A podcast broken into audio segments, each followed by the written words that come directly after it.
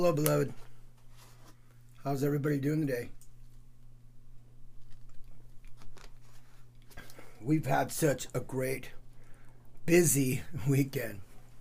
Friday, we were able to uh, head up to Mammoth Motocross and uh, watch some of our friends, our teammates, Talon Van Valkenburg and Trevor Griffin, Evan Shine. Good to see Gordon out there racing. You know, it's just good. It's good to be out and and uh, be back in the community. And you know, I God gives me favor wherever I go because they just let me go in and pray over people and and the lineups and and no one said a word. It was like I'm invisible sometimes. I love that. I love the fact that we get to go out and serve people and and God just blesses it and that's such a huge thing, you know? It is. So to all you that help us financially sometimes, all you that that pray for us, all you that are there for us. Thank you. Thank you from the bottom of my heart. Thank you for giving to God. Thank you for allowing us to go and do what God's told us to do. Because that's a big deal. And I want to be faithful to that. Uh, we did just get our Venmo account set up. Um, we're pretty excited about that. Um, we're getting ready to go to Kenya. And so um, God's going to start opening doors for us. And I, I know some of you are going to help us. I know that God's going to put that on your heart. And so thank you. Thank you ahead of time for giving to the Lord because it matters. Someday you're going to get to heaven and um, you might not have ever gone to Kenya, but because you were able to support us, someone's going to come running up to you in heaven and say, Thank you. Thank you for giving to the Lord because by you giving to Jay and Jeannie and you supporting them going to Kenya, I was able to receive Jesus Christ as my personal Savior. And because of that, I'm here with you today. That's a big deal. That is a big deal. And I just want to encourage you guys to know that when you serve God, it has a ripple effect, whether it's financially, whether it's in prayer, whatever it is you're doing for God, it has a ripple effect. Today's going to be a tough message. I encourage you to, uh, if you're just listening half heartedly online, give me 20 minutes. Stop what you're doing right now and just tune in for, for 20, 30 minutes tops. Because today matters. It's something we don't talk about much in the church today. And I think it's the reason why the church is in so much trouble. I think it's the reason why we have so many churches. Because this one topic. Because this one thing that, that so many pastors, so many churches are afraid to talk about. And that's hell. It's a tough conversation, amen? It's hard to talk to people about the fact that if they do not know Jesus Christ, they're going to go to hell. They're going to live a life separated from God. They're going to be in a place of torment. And if you guys know me, if you follow me at all, you know that, that since I came to Christ, I used to have this reoccurring dream all the time where I'd be standing on the, the lake of fire. I'd be looking out into it, and all my friends would be out there and they'd be yelling at me, Why didn't you ever tell me? I'm, I'm sitting next to Jesus. And here's all my friends bobbing in the lake of fire. Jay, why didn't you tell me? Why didn't you ever explain to me the difference? And guys, that's been a motivating factor in my life. That's been a motivating factor in my ministry. That's why I, I prefer to be an evangelist than a pastor. Because it's more important to me that the people I meet, the people I have relationships with, come to know Jesus. If you're saved, if you're walking with God, hallelujah. Hallelujah. Amen. Thank you, Jesus. But if you're still kicking the tires, you're the person I care about. You're the person that matters to me because I want to make sure you and I are together forever. I want to make sure that you and I are in heaven together. That is what drives me. That's what motivates me. That's what allows me to be me. That's what motivates me to come here week after week and give a message, to speak into your lives. I mean, we don't have a lot of people at church. Yeah, when we're at the races, lots of people come. But for me to do this week after week, with literally my mom and my wife and a few of my close friends and Steve and, and people that support us, it's hard. It's hard to do online messages. It's hard to speak to a camera, to an iPhone. It's hard to speak life into that box. But that is what God is calling me to do. Because He cares that much about you, he cares that much about your soul, He cares that much about people.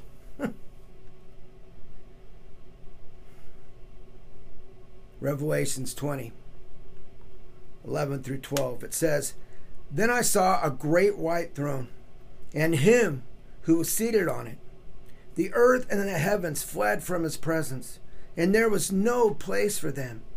And I saw the dead, great and small, standing before the throne, and books were opened.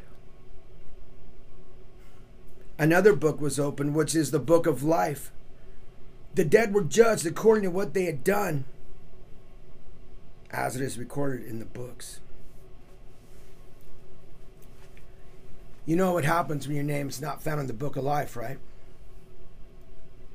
On that day when, when you and I are judged, and, and friends, that, that day it's coming for all of us. Whether you believe in rapture, whether you believe in the tribulation, whether you believe in a victorious covenant, no matter what you believe, every single one of us is going to die. And when we die, we are going to be judged. And the way we go to heaven is if our name is in that book of life. If our name's not in there, well, let's see what it says. It says in verse 15 that anyone whose name was not found in the, written in the book of life was thrown into the lake of fire. That's serious.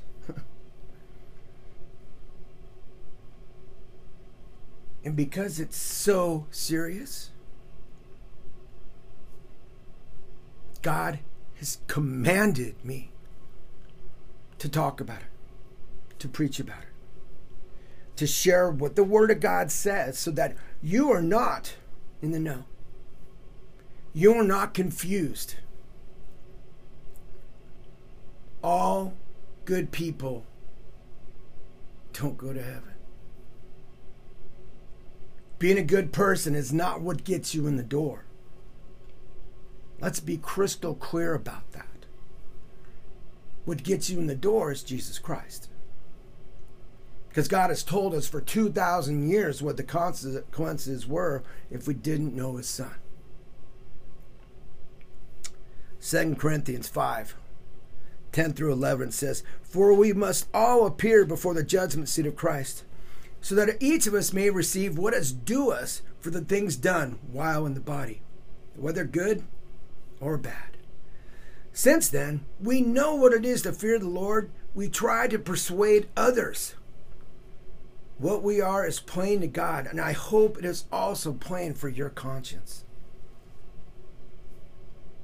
I want it to be crystal clear for you. I want it to be plain for you that you understand that you totally comprehend without Jesus Christ as your Lord and Savior, you are going to go to hell. And that's hard for me to say. It's deep. And we don't like to live in such a deep place. Us Americans, we're the worst. We feel it's uncomfortable to deal with reality, but we need to. I think that our lack of talking about difficult things is what is causing the church to get more and more split up today. We want our ears tickled. We want our meat to be sliced by a fork, or we want it served on a bun. But there is not, that is not what being a Christian is all about. And when we let churches split off because they don't want to make hard calls, because people don't want to hear the hard truth, that's on us. Guys, could you imagine if the church on a whole, if every single group was mostly concerned about whether or not their neighbors went to hell versus whether or not people left the church over arguments? What do you think we'd look like? I think we'd be one cohesive group if we focused on making sure people didn't go to hell. If we made sure that was our priority, if we made sure that, that that's what we valued, it would change church as we know it in America. Philippians 1 27 through 28 says, Whatever happens, conduct yourselves in a manner worthy of the gospel of Christ. Then, whether I come and see you or only hear about you in my absence, I will know that you stand firm in the one Spirit, striving together as one for the faith of the gospel without being frightened in any way by those who oppose you. Fear not, right? I mean, that is who we are. Fear not. We cannot worry if, if a group of people are opposing us because of the gospel. And that's what the church in America has done. We've let small groups of people dictate to us how we're going to do church, how we're going to teach. I mean, I saw an article this in this study while I was getting ready for this week. I saw an article that said 72% of, of, of Christians in America believe there's a heaven. 72%. ah, 72%. Why are you going to church if if if only 72% of you believe there's a heaven? And the worst part is only 54% believe there's a hell. 54% of Christians polled in America believe there was a hell. So that means 46% of you believe there's no hell. 28% of you believe there's no heaven. What do you go to church for? I'm lost by these by these things by these numbers. It's, it's so confusing to me. It's because church has become a social gathering. It isn't what it was meant to be. Church is supposed to be where we train each other to be disciples. Church is supposed to be where we come together for, for teaching, for admonishing, for, for whatever it needs whatever our soul needs so that we can go out and equip the saints. So that you and I can bring people to Jesus Christ. That's our job. That's what we're supposed to be doing. Because there's a lot of people out there that need to know Jesus, that need to understand the true Jesus. Not that Jesus is love and, and Jesus is all forgiving are those things true? Sure. But if you only take those two things and you don't talk about the fact that we're all going to be judged for our deeds, if you don't bring it into a complete circle, it's not right. It's not fair.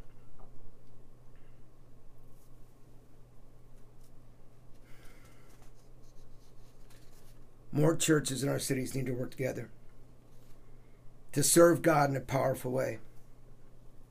But it's hard. It's hard to get involved in community outreach.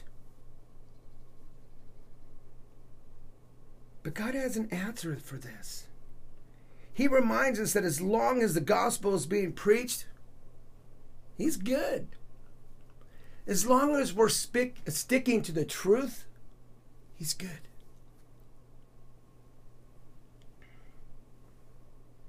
The Word of God never goes out void.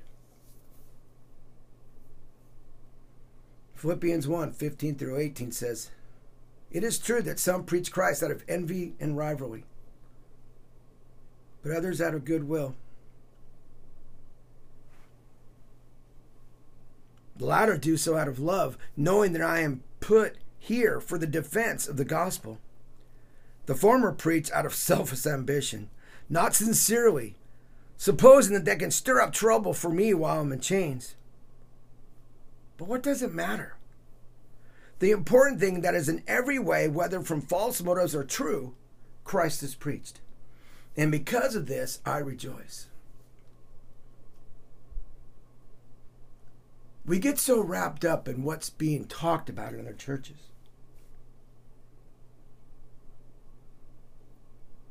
Are they teaching Jesus Christ crucified? Are they teaching about heaven and hell? Are they teaching about the Holy Spirit? Are they encouraging us to do worship? Are these things being covered? And praise God. As it says in the Word, we don't care about their motives.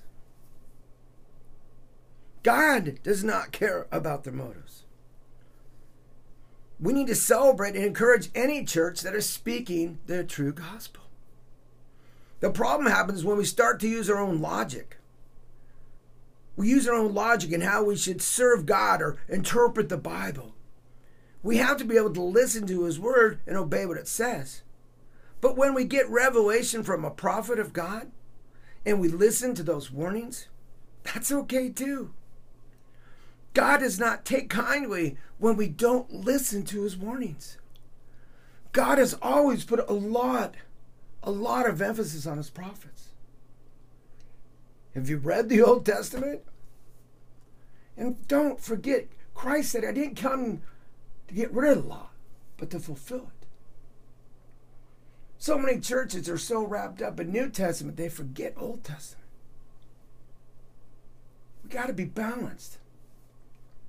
We got to be balanced in our thoughts because that's how we teach. That's how we speak the truth. Amen. I mean, let's look at Saul. Saul was winning wars, serving God. I mean, he was he was literally doing whatever God asked him to do. Samuel, the prophet, was singing in praise. But in just a couple pages in the book, everything changes. And it all comes because he didn't listen to the prophets. He didn't heed the warnings of God.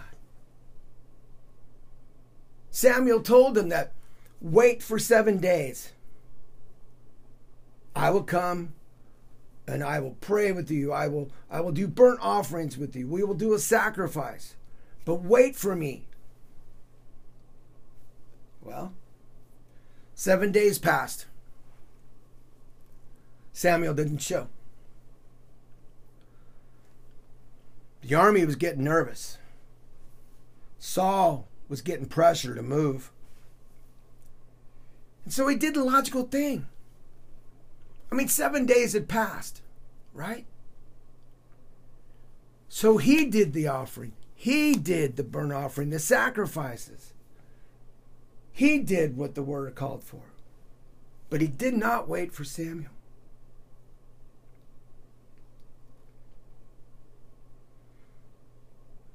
He's told in chapter 13 that Samuel would come, but he didn't listen. He didn't he didn't wait for the prophet of God. Well, we know Samuel shows up angry. But he tells him, fine, go, but you got to wipe out the entire, army you're fighting against, the Amalekites. You have to wipe them out. You have to kill them all. You have to kill all their animals. Yeah. You have to kill them all. So Saul goes off to war. And they win victoriously.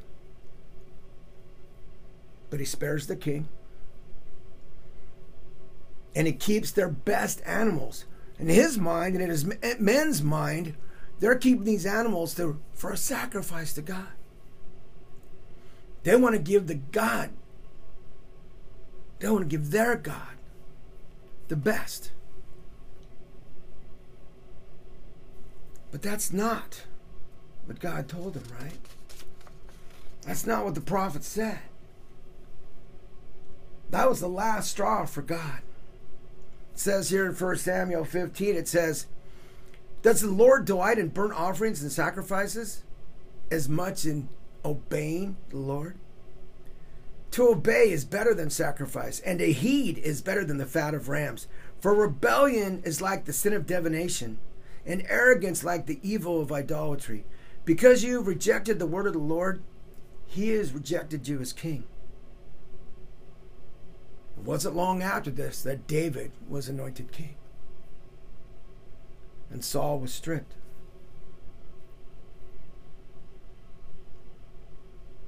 But I can relate to this. I understand what Saul was doing. It was logical. It's logical to do what makes sense. And unfortunately, that's what we're doing in the church today. It makes sense to have the best kids programs. It makes sense to have the best worship teams. It makes sense to have a great message that is exactly 25 to 30 minutes long so that people can get out and get on with their Sundays. All that makes great sense. It's logical. But is it what God commanded? Is it what God wants, or is it again what we want?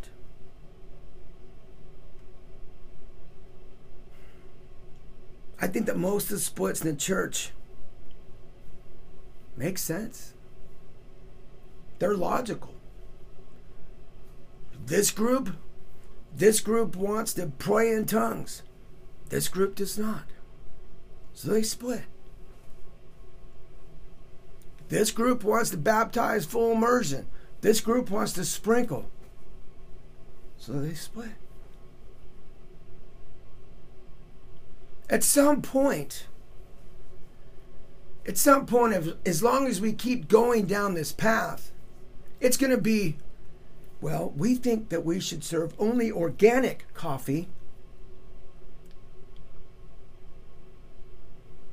And the other group is like, we think we should serve the cheapest coffee. It's just a cup of coffee. Well, then we should split. We think we should have gluten free donuts. How about if we have fruit instead? Nope, we have to split.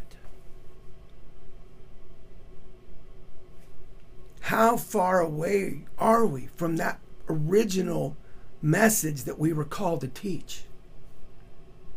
That Jesus Christ was crucified, that there is a hell, that we are all going to be judged. But the church you go to has the best gluten free donuts and organic coffee, and their kids' program is first string.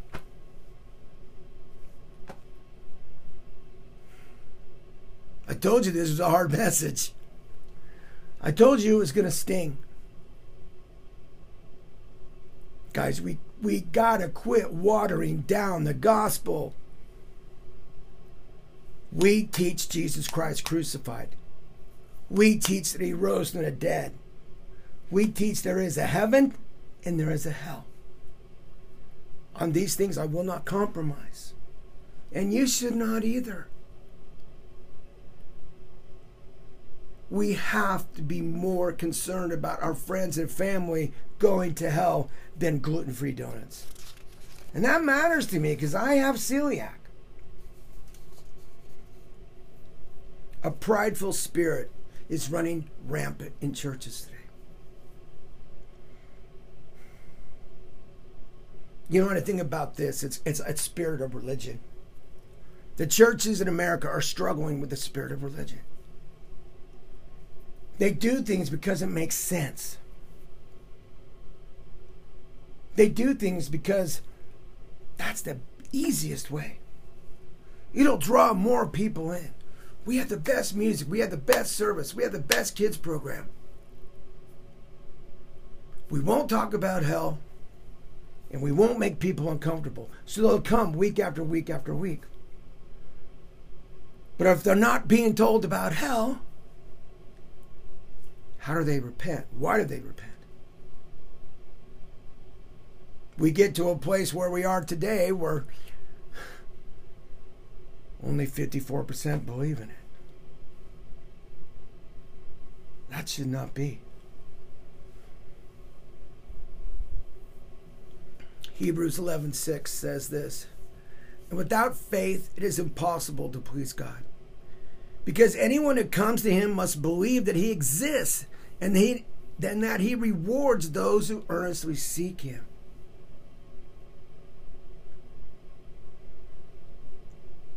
Guys, some of the things the Bible tells us to do do not make sense.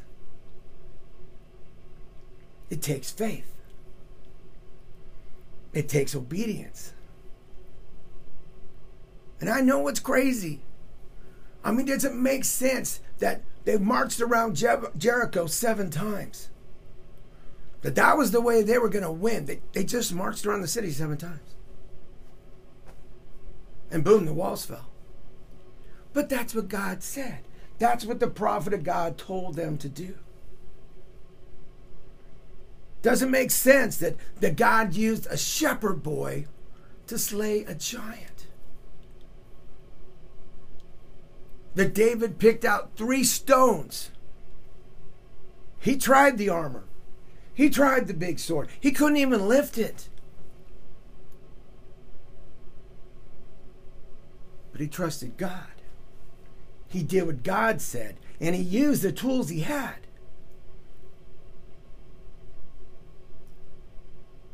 He knew he could sling rocks.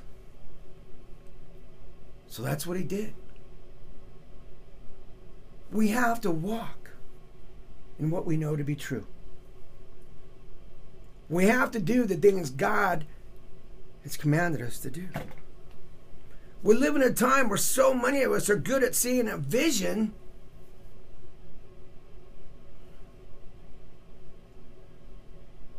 But we don't see God's revelation.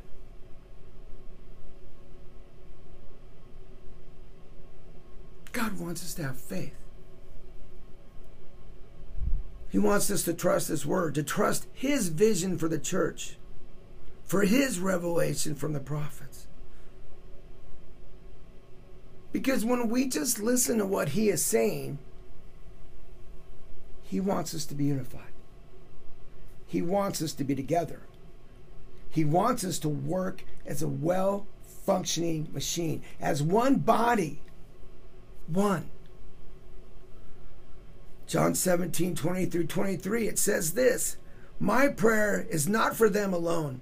I pray also for those who believe in me through their message. That all of them may be one, Father, just as you are in me and I am in them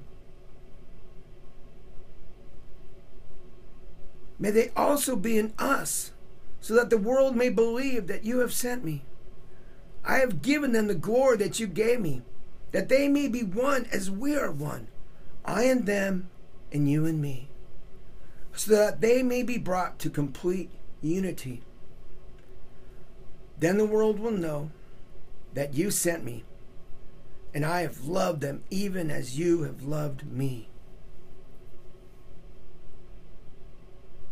we have to share the glory that God has given us. In Jesus, all the fullness of God was pleased to dwell.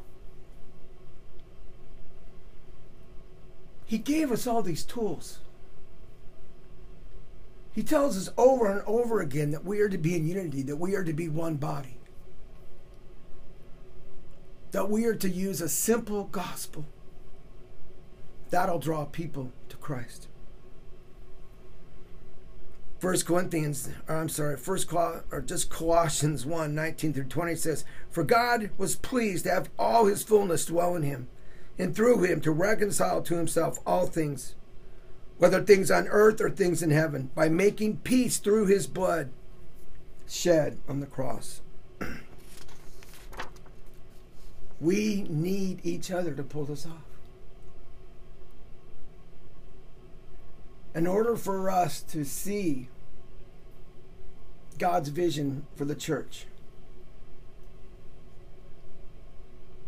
we have to be mindful of how He taught us to teach.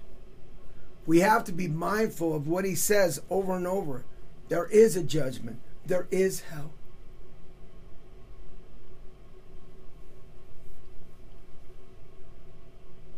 Because when we focus on that, that allows us to listen, to obey, to hear his voice. We start we start to see each other as as companions, as brothers and sisters, not the enemy. I mean, if I was Satan, what would be the one thing that I would do? If I wanted to cause a church to stumble, what is the best way to divide and conquer?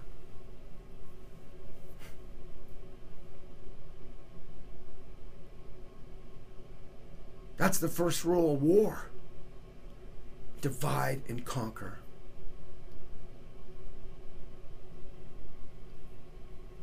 John Adams said, I will learn tactics.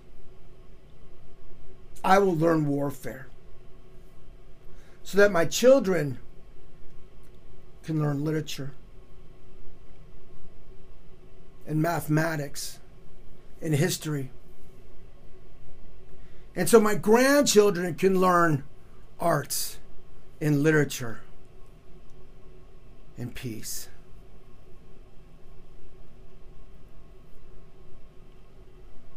We're being played. The enemy is playing us like a fiddle.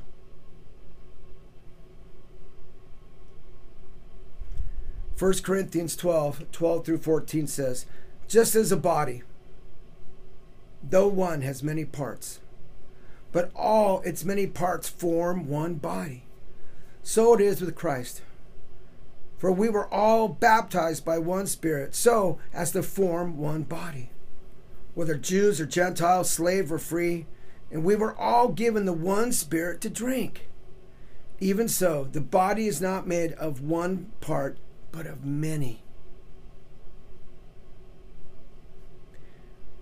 We've gotten to this point where, where we don't think we need a part of the body. That's a lie from hell. That is a lie from Satan that, that we can do without a part of the body, that we can split up. No.